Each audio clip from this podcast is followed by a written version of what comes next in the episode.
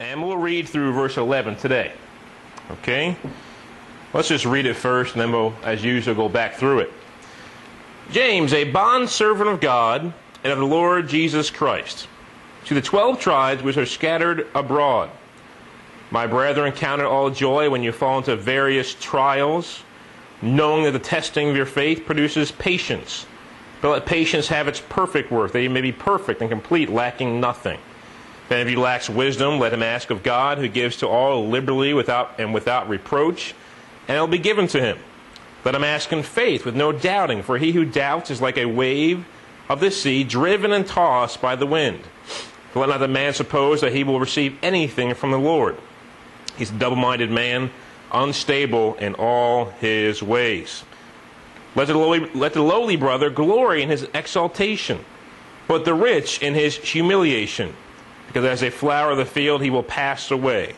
For no sooner has the sun risen with a burning heat than it, that it withers the grass. Its flowers falls, its flower falls, and its beautiful appearance perishes. So the rich man also will fade in his pursuits. So first we get his name, James, a bond servant of God of the Lord Jesus Christ. And the word for bond servant here is a Greek word doulos. And uh, actually is where we get the word doula from. Because my wife had a doula when she gave birth not too long ago. And a doula was a servant there. She was there to serve her and do whatever was needed. That, that was Susan's attitude when she was there. Whatever you need me for to make you feel comfortable, to help out, I'm here to help you. And the word doulos basically means that you're under someone else's complete control. That's what it means. It's almost as if you're a slave. Now, when a slave has a master, He's under his complete control. If he tries to rebel against the master, what does the master do? He whips him back into shape. So he's under his complete control whether he likes it or not. Now, this doulos, a little bit different than that. This doulos has submitted his will to the master and under his complete control willfully, not by force. God doesn't force anyone to be under his control. Let's turn to Romans chapter 6. This will give you a, a good picture of what it's like to be a doulos. Romans chapter 6. And we'll start in verse 13. This will give you a good picture of this here. In verse 13, do not present your members as instruments of unrighteousness to sin, but present yourselves to God as being alive from the dead, and your, and your members as instruments of righteousness to God. For sin shall not have dominion over you, for you're not under law, but under grace. What then? Shall we sin because we're not under law, but under grace? Certainly not. But do you not know that to whom you present yourselves slaves to obey, you are that one slaves to whom you obey, whether of sin leading to death or of obedience leading to righteousness. So the Bible says that your body is an instrument to be presented. You present your instrument, your body, to be used for righteousness or unrighteousness. So, an instrument, like a, if you were to play a piano, is the piano evil or good in itself? No, it's amoral. It has no good or evil quality to it. But if you play some kind of gar- music on that has really bad lyrics, then you're using that instrument, the piano, for unrighteousness. If you use it to play hymns or godly music, something that glorifies God, you're using that instrument for righteousness. The Same thing with your body. Your body, which God has given you, can be used for righteousness or unrighteousness, but you must present it to do that. Now, the presenting comes from you. That's your free will. You're doing the presenting. And, and it says in verse 16, this, this defines what slavery is here. It isn't something you're born into, isn't something you're forced to do. This is a willful slavery. Let me read verse 16 again. Do you not know to whom you present yourselves? You're not for it, you're presenting yourselves. You're not forced to do it. Slaves to obey. You are that one slave to whom you obey. Whether of sin leading to death, obviously talking about spiritual death here, because that's what it says in the last part here, or of obedience leading to righteousness. Okay? That's what it is to be a slave to Jesus Christ, a willful slave, presenting your body every day to be a vessel of righteousness. That's what we're supposed to do. That's what James was. Now, notice in James 1 1, he didn't say, I am the brother of Jesus. That'd be kind of prideful of him. What do you say? I'm a bondservant of Jesus. You know, if, if one of your brothers or became famous, uh, you, you might be tempted to say, well, that's my brother. You know, but to say, I'm a servant of him, is to present yourself in humility. And that's what James was doing. He was a humble man. As we read last week, he was a very righteous man. So the 12 tribes which are scattered abroad. Now, we talked about this last week. 12 tribes are who? Who does that represent there? Anyone remember? The 12 tribes of Israel. Now, Israel is another name for who? For Jacob. God gave Jacob the name Israel after he wrestled with him. Okay? His name was changed from Jacob to Israel because he was a changed man. So the 12 tribes of Israel are Jacob's sons and everyone who comes from them. So we have the seven tribes of uh, John here. Whatever comes from you, we can call the seven tribes of John. Okay, so his grandchildren, his great grandchildren, his great great great grandchildren, that's the tribes of John. The seven tribes. There's seven children, those are the tribes. Jacob had 12 children, those are the tribes of, J- of Jacob or Israel. Okay? Scattered abroad. Now remember, we talked about last week, these are those who are not living in Jerusalem, not living in Israel, but they're Jewish people who are scattered abroad throughout the, the nations, either because of Stephen's martyrdom or just because they were scattered abroad, period, from the diaspora. On the day of Pentecost, there was many different Jews from many different nations. Remember, they spoke in their languages. So these are the ones who we're talking about who are scattered abroad. My brethren, count it all joy when you fall into various trials. Really, the word when here should probably be whenever. Because we should assume we're going to have trials. We should assume, and the word trials there can also mean temptations. We should assume we're going to have temptations. It's the same Greek word there in trials used for Jesus when he was tempted by Satan. He was tempted to sin. So it can mean temptation to sin, it can be a trial or a tribulation. But 2 Timothy chapter 3 and verse 12 says this. This is Paul speaking here. He talks about in verses 10 and 11 his afflictions and suffering, his persevering, and all the places he endured persecution. And then in verse 12 he says this to encourage the saints. 2 Timothy 3:12, "Yes, and all who desire to live godly in Christ Jesus will suffer persecution."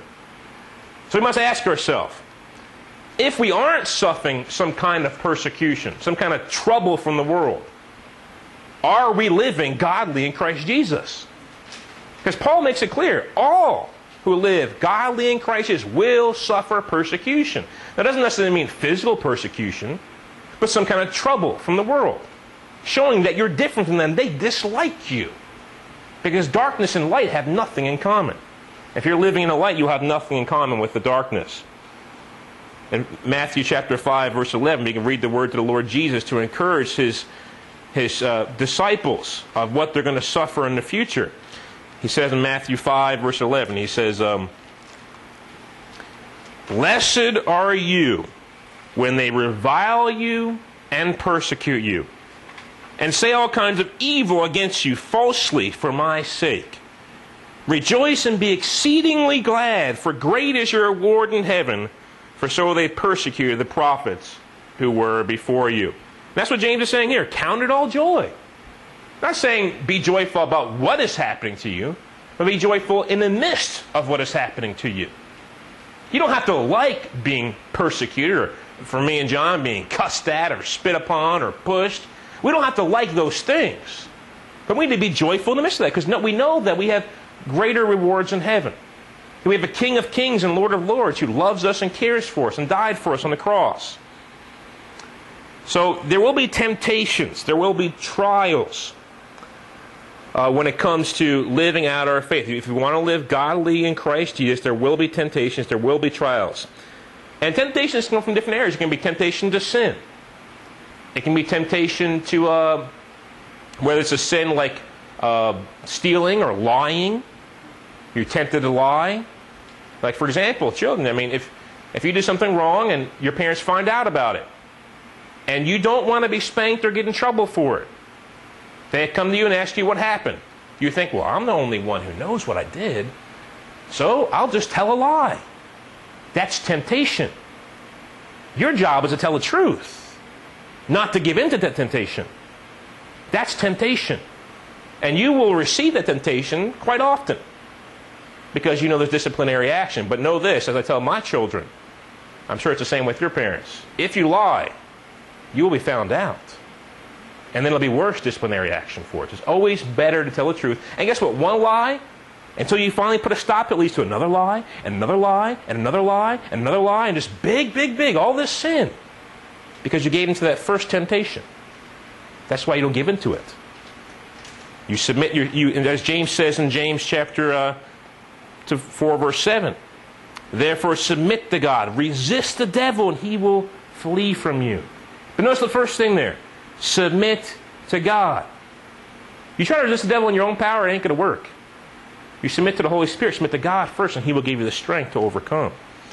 So consider it all joy whenever you fall into various trials or temptations, knowing that the testing of your faith produces patience. Now, let me just clarify some words here. Testing here uh, basically means determining genuineness. Determining genuineness. And it has this, uh, this way of, we talked about metals before. You put gold to the fire. The gold stays the same. It actually becomes purified. You lose no value in the gold. But what does it separate itself from when the gold gets put in the fire?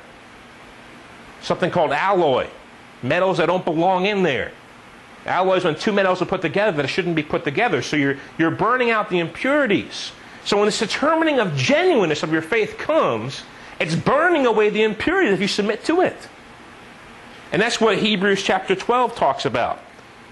It says this in verse 11 Now no chastening seems to be joyful for the present, but painful.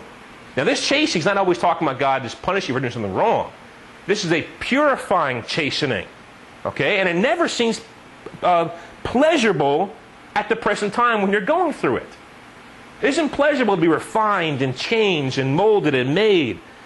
Nevertheless, afterward, if you go through it the way you should, it yields a peaceable fruit of righteousness to those who have been trained by it.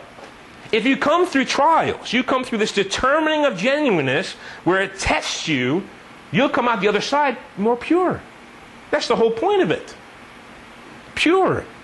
And the testing of your faith, making your faith more pure, produces patience. Now, the word patience here, it's not like uh, the patience we usually think of, where you're enduring something uh, without being anxious, or where, where, parents have to be patient with their children. It's not that kind of patience, or, or like you see in the, the fruits of the Spirit. Patience is one of those. But this isn't the same, it's talking about endurance here, or perseverance.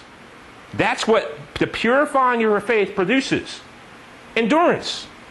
The more you don't submit to sin, the more you don't submit to these temptations, the more you submit to God, the better chance you have of enduring to the end. The better chance you have of persevering until the end. That's what the whole point is.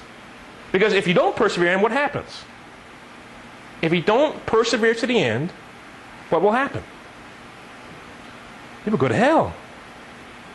So these trials are guaranteed if you want to live godly in Christ Jesus, which is a, requirement for being saved in the end. And when you live godly in Christ Jesus, you will get trials and temptations and testing the determining genuineness of your faith, and that produces what is needed perseverance, endurance, lasting until the end. You can picture a, uh, someone who's training for a marathon. Does anyone know how long a marathon is? A marathon is 26 miles. 26 miles. Okay, now there's a, something called the Boston Marathon, run every year. Now, do you think that me and your dad could just go out today and run 26 miles? Have to work our way up to it, right? Maybe run a mile first, or maybe half a mile, and then uh, two miles. After a week of doing a mile, do two miles, and it could take all year to tramp 26 miles. That's a long distance. But as, as we endure through this training, we endure through it. We're going to run this 26 miles and make it until the end. That's the whole point of uh, this testing and trying and training of your faith so that you can make it until the end because God wants you to be with Him for all eternity. But if you don't endure to the end, you will not be with Him for all of eternity. And it says in verse 4, this is a really good verse, I like it, and it says, uh, But let patience or endurance or perseverance have its perfect work, that you may be perfect and complete, lacking nothing. Now, I want to ask people who, who don't believe in perfection what they make of this verse. They really have to twist and distort this verse to make something out of it, but it doesn't really say. But let endurance or perseverance have its perfect work, its complete result. That's what perfect work means complete result. And every time you endure through that temptation, you get successful in a temptation or a trial. You're overcoming that. And I'll tell you this, Joe, let me just go back to the lying example for, one, for a second. If you don't submit to lying one time, guess what? Next time it becomes easier not to submit to temptation. You don't submit to it. And then it becomes natural to you to always tell the truth. Lying won't even be a temptation for you any longer because you've persevered. And guess what? Now you've become complete in that work. Now you'll never submit to lying again because you've become complete in that work. You've endured through temptation and trials and situation, and you won't submit to it ever, ever again. You become perfect in that area of your life. That's what God wants. He wants completeness, completeness so that you lack nothing. Now, let me just define perfection here. There's two different kinds of perfection in the Bible, in my mind. The first kind of perfection is something that you maintain. Okay? Perfection that you maintain. Okay, so you're maintaining this.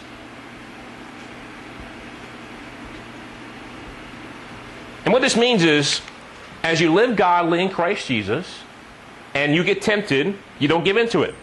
You're maintaining perfection in that area of your life. You're maintaining it. You're not giving into it. You're living holy. Now, if you do sin, of course, you should repent. And if you sin, you have an advocate with the Father, Jesus Christ, the righteous one. 1 John 2 1. If, not when, if. So that's the first kind of is a maintaining perfection that as you grow in knowledge, as you grow in what you understand God desires of you, what God expects out of you, you're giving your life completely to Him. You're obeying Him in every area of your life that you know intellectually to obey to. Now, what you don't know about, obviously, you can't be held accountable for that according to the Word of God, too. I'm not going to get too many references when it comes to that, but you, you must maintain. This is perfection you maintain. So every time you submit to God and you're living holy, you're complete right now. You're complete. You're perfect. You're mature in that way. And then there's absolute perfection. And this is only possible if you have all knowledge of what God requires of you. Now, whether this is attainable in this life is disputable. Okay? But this perfection right here, where you're obeying the knowledge you have that what God expects of you is attainable and you should be there at all times. If you slip out of that, if you sin, you get right back to it by repenting and uh, confessing your sins to God and forsaking Him once again. But this kind of perfection right here, absolute, we don't have all knowledge. We're finite in our understanding. The Bible does say that when, uh, when He appears, we shall be as He is. Now, what that all entails, I really don't know. I guess we'll find out when we get there. But this absolute perfection, you must have complete knowledge of what God expects out of you. There's a possibility there's people who have reached that, who have, have gotten so deep in God and His mind that they've come to that point. And I've, I've read about 40 biographies, and there's some men who I think may have gotten to that point. It's possible. But each, at, at every point that you're, you're, tempted, you're tried, and you don't give into it, so the, the genuineness of your faith has been determined, and you've been tested and tried, now you're complete in that area right now. You're complete. You're as far as God wants you to go, as far as you can be at that point in time. And so God reveals more to you. And that's what we see in this in James, I believe. We see this completeness, this maturity, this perfection that he talks about in James chapter 1 and verse 4, lacking nothing. So all that God requires of you, you're submitting to him. And then it goes on to say, and this is in regards to trials in verse 5 and temptation. Anyone who lacks wisdom, let him ask of God, who gives to all liberally without reproach, and it'll be given to him. So if you lack wisdom on how to deal with a trial, or why this trial is coming, why this temptation is coming, or you need strength, you go to God for wisdom. And it says right here, liberally, that he'll give generously. He's not going to hold it back from you. Does God want you to succeed through trials and temptations? So is he going to hold back from you anything that you need to succeed? Of course not. If God commands you to do something, he will give you the strength you need to fulfill what he's commanded you to do. God's not some kind of wicked tyrant who'll command of you, demand of you something you can't fulfill or accomplish with his strength. Not the way God works. So he'll give generously and, and he won't give reproach to you. What it means is he's not going to rebuke you for coming to him. Think I say, oh, get away from me, you're bothering me. Don't bother me about these things. That's not the way my father is. He wants you to come to him.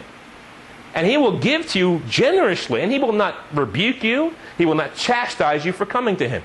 He wants you to come to him if you lack wisdom in some area of your life. He wants you to come to him. That's the way he is. But to receive this wisdom that God wants to give you, there's conditions. First, you must come to him. That's the first thing. And know that he will not rebuke you if you come to him the right way. It says, let him ask in faith. If you come to God and say, well, let me ask God for something, but you know, I don't know if he's really going to give it to me or not. I don't know if he can, can really. And I'm not talking about asking for a million dollars. I'm not talking about, you know, asking for God to give you material possession. I'm, I'm talking about wisdom here through trials and tribulations. I'm not talking about come to God for some ungodly thing that you want and desire that God doesn't want you to have. Okay? So when you come to Him and ask in faith, and you know it's something God wants to give you, guess what? He'll give it to you. He will give it to you. But this is not talking about you coming to Him and say, Well, God, you know, I uh, was playing soccer today, hurting my shin. Heal me, God. Does God have to heal you? Does God guarantee He's going to heal you of every sickness and disease? That's right. We have to keep that in mind now because if we start believing that and it doesn't happen, we go down this road where we start disbelieving God. We start saying, well, maybe God isn't there. Or maybe I have something in my life that's wrong. We go down this, this road of despair. We be careful of that. You don't want to go down the road of despair and depression. So ask in faith. For he who doubts is like a wave of the sea, driven and tossed by the wind. Now, you all lived in Hawaii. You saw lots of waves. Now, let's say the water is the water wants to go a certain way. It's going a certain way. Can the wind stop it at any time? It sure can. Strong. See, the, the wave has this way it wants to go, but the wind's tossing it. And that's what it's like when someone doubts. Well, I kind of want to, maybe I'll go back this way. Maybe I want, but I want to go back this way. And it's almost as if someone's looking this way and this way at the same time. Is that possible? That's impossible. That's what it's like if you want to come to God and you're going to doubt. Asking God for wisdom through this trial, through this temptation, but you're doubting. It's like you're looking both ways at the same time. That's not the way it works.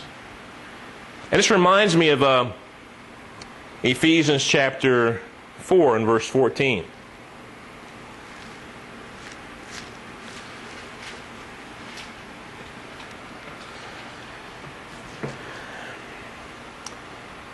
Starts out in verse 11, of course, talking about different people who God's given us prophets and pastors and apostles and evangelists and teachers for the equipping of the saints, for edifying the body of Christ. And then verse 13 it says, Till we all come to the unity of the faith and of the knowledge of the Son of God, to a perfect man, to the measure of the stature of the fullness of Christ. That we should no longer be children, tossed to and fro, carried about with every wind of doctrine by the trickery of men and the cunning craftiness of deceitful plotting. We shouldn't be tossed to and fro when it comes to the Bible. But too many people, they trust in man, don't trust in the Bible. Let me ask you this Can you read the Bible and understand it for yourself? Yes. Do you have to have someone to teach you? Now, I'm coming from the Christian standpoint here, of course. Let's just turn to 1 John chapter 2 real quick, and I'll answer the question for you from the Scriptures. 1 John 2 27. It's John talking to Christians, of course. Says this. But the anointing which you have received from him, anointing is the Holy Spirit living inside of you. You see it from Jesus, abides in you. And you do not need that anyone teach you. But the same anointing teaches you concerning all things and is true and is not a lie, and just as it has taught you, you will abide in him. Now, Jesus did tell his disciples before he left the other, he said, When the Spirit comes, he'll bring all things to your remembrance and guide you into all truth. That's part of the, the purpose of the Holy Spirit. The person of the Holy Spirit is to guide you into truth, to teach you all things, to anoint you from God. And therefore, if you are a Christian, you have the Holy Spirit living inside of you, you don't need anyone to teach you. You can read the Bible for yourself. Now, it's, of course, according to Ephesians 4.11, God did give teachers. And he gave them for a reason. But teachers are profitable. When it comes down to it, if you're in a situation where you're left with just you and the Bible, and you're a Christian, you can succeed. You can understand what it says and believe it and obey it. You don't need someone to do that for you. And that's part of the problem when it comes to this being tossed to and from like waves of the sea. People are not trusting, going to the Word of God for themselves and seeing what it says. They're trusting the words of men. Oftentimes, I put my videos on YouTube. Refuting Calvinism YouTube channel. And people are always going quoting these authors, these men. I quote the Bible, they quote men. I quote the Bible, they quote men. Which is right? Men or the Bible? Bible. Let God be true and every man be a liar, the Bible says. Okay? So let's not be tossed to and fro either by doubting, not believing God that He'll give us what we ask Him for when it comes to wisdom and trials and temptations. And let's not be like waves of the sea when it comes to doctrine either. We need to have our doctrine down pat and know what the Bible says and believe it and obey it. For let not that man suppose that he will receive anything from the Lord. He's a double minded man, unstable in all his ways. Let's look at some scriptures. Let's look at 1 Kings chapter 18. Look some examples of double minded people.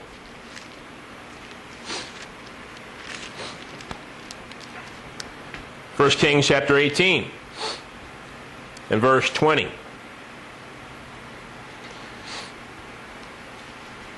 So Ahab, and Ahab was the king of Israel at this point in time. Ahab sent for all the children of Israel and gathered the prophets together on Mount Carmel. And Elijah came to all the people and said, How long will you falter between two opinions? If the Lord is God, follow him. But if Baal, follow him. But the people answered him not a word. Hmm. Shows double minded there, doesn't it? They're double minded. They can't decide, well, I'm going to follow Jesus or I'm going to follow Baal, the false God, the idolatrous God, the nobody, the demon. I'm going to follow sin or I'm going to follow holiness. They can't decide. They're going back and forth. And this brings me to uh, Revelation chapter 3. It reminds me of another group of people called the Laodicean Church. The people in Laodicea. Revelation chapter 3.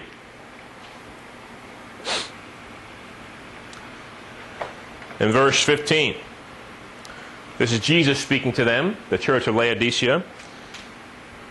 I know your works, that you're neither hot, cold, nor hot. I could wish you were cold or hot. So because you are lukewarm, and neither cold nor hot, I will vomit you out of my mouth. If you're a double minded person, God's going to vomit you out of his mouth. If you stay that way. That's not God's will to do that to you. But God will do that to you. You have to decide which side you're going to be on here. Keep your finger in Revelation 3. We'll go back to that in a minute. But James also discusses double mindedness.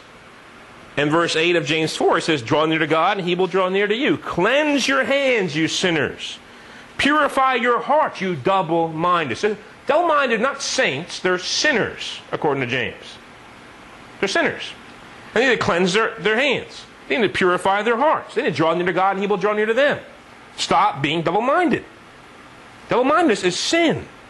When it, when it comes to praying for wisdom or when it comes to anything in life, double mindedness is sin. Period. So we need to make sure we're not being double minded. Then it goes on to say, Let the lowly brother glory in his exaltation, but the rich in his humiliation, because as a flower of the field he will pass away. For no sooner, oh, we'll stop right there for a second. Now, on cursory glance here in verse 9 and 10, we might think, well, James is putting down rich people and lifting up poverty.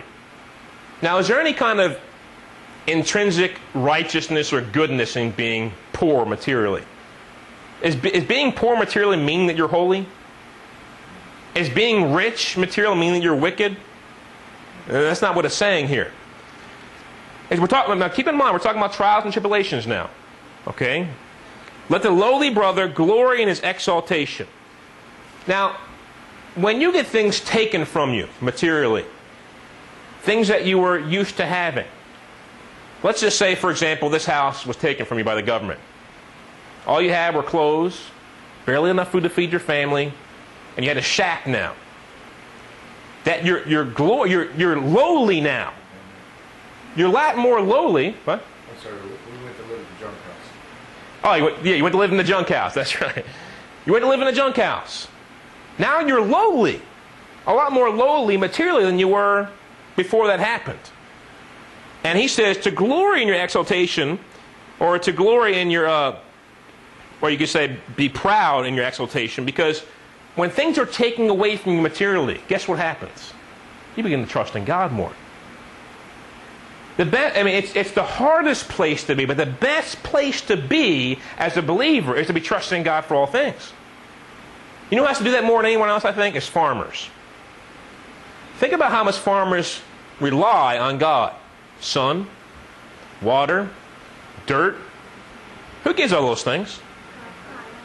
Yeah. Well, if a farmer doesn't have money to, to water his crops by himself, doesn't have the money for that kind of water, doesn't have the money for fertilizer to make his crops grow better.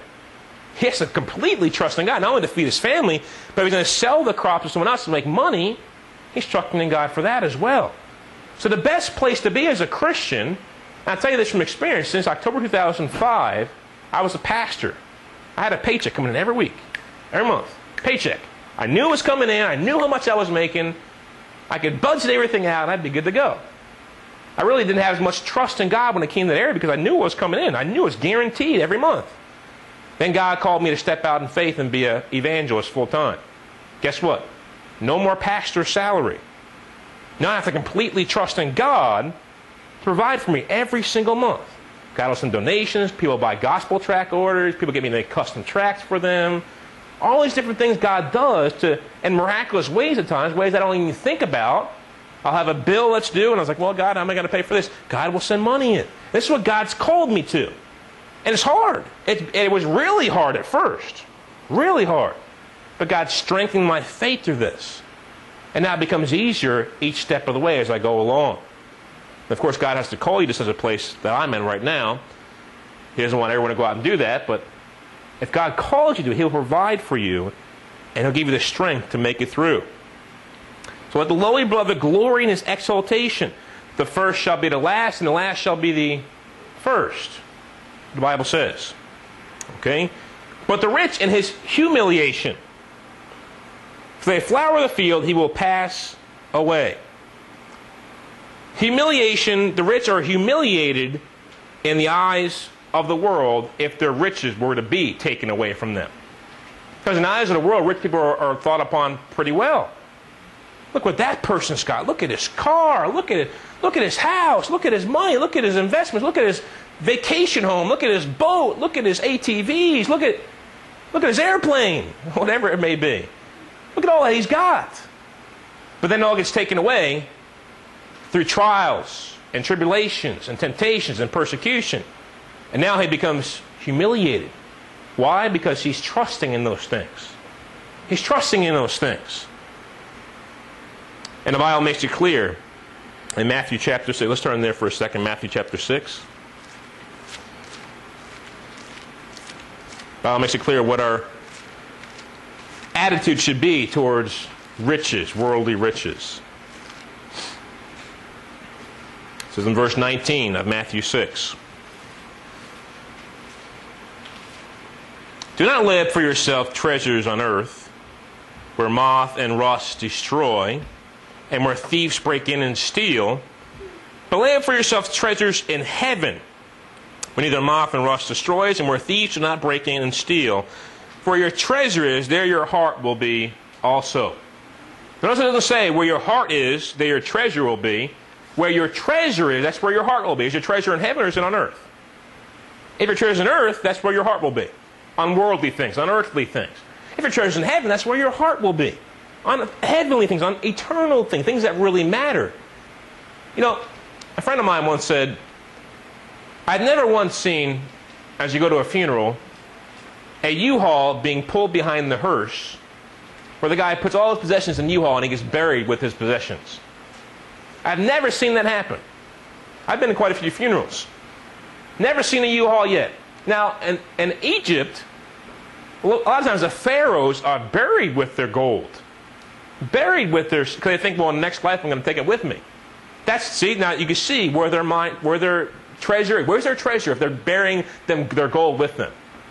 Treasure's on earth. So where's their heart? It's on earth.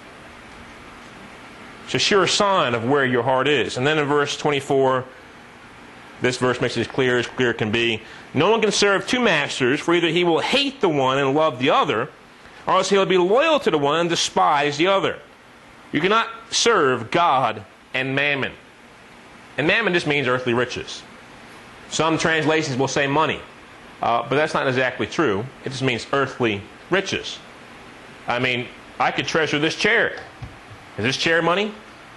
No, it's earthly riches, though. That's what mammon is. And then one more scripture. Let's turn to 1 Timothy.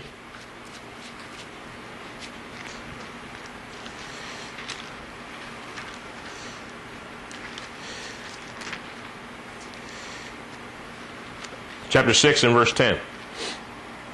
Actually, let's start in verse 9. Now let's start in verse let's start in verse 7. All right. 1 Timothy 6 7. For we were we brought nothing into this world, and it is certain we can carry nothing out. Or as Job says, naked I came from my mother's womb, naked I shall return. And having food and clothing, with these we shall be content. So what should we be content with? Food and clothing. If we have that, we should be content. Then in verse 9, but those who desire to be rich fall into temptation and a snare, and to many foolish and harmful lusts which drown men in destruction and perdition. For the love of money is the root of all kinds of evil, for which some have strayed from the faith in their greediness and pierced themselves through with many sorrows. Now, let me just clarify something here. In the King New King James Version, in verse 10, it says all kinds of evil kinds of is not in the Greek.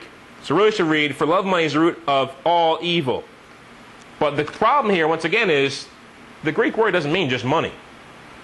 It means earthly riches.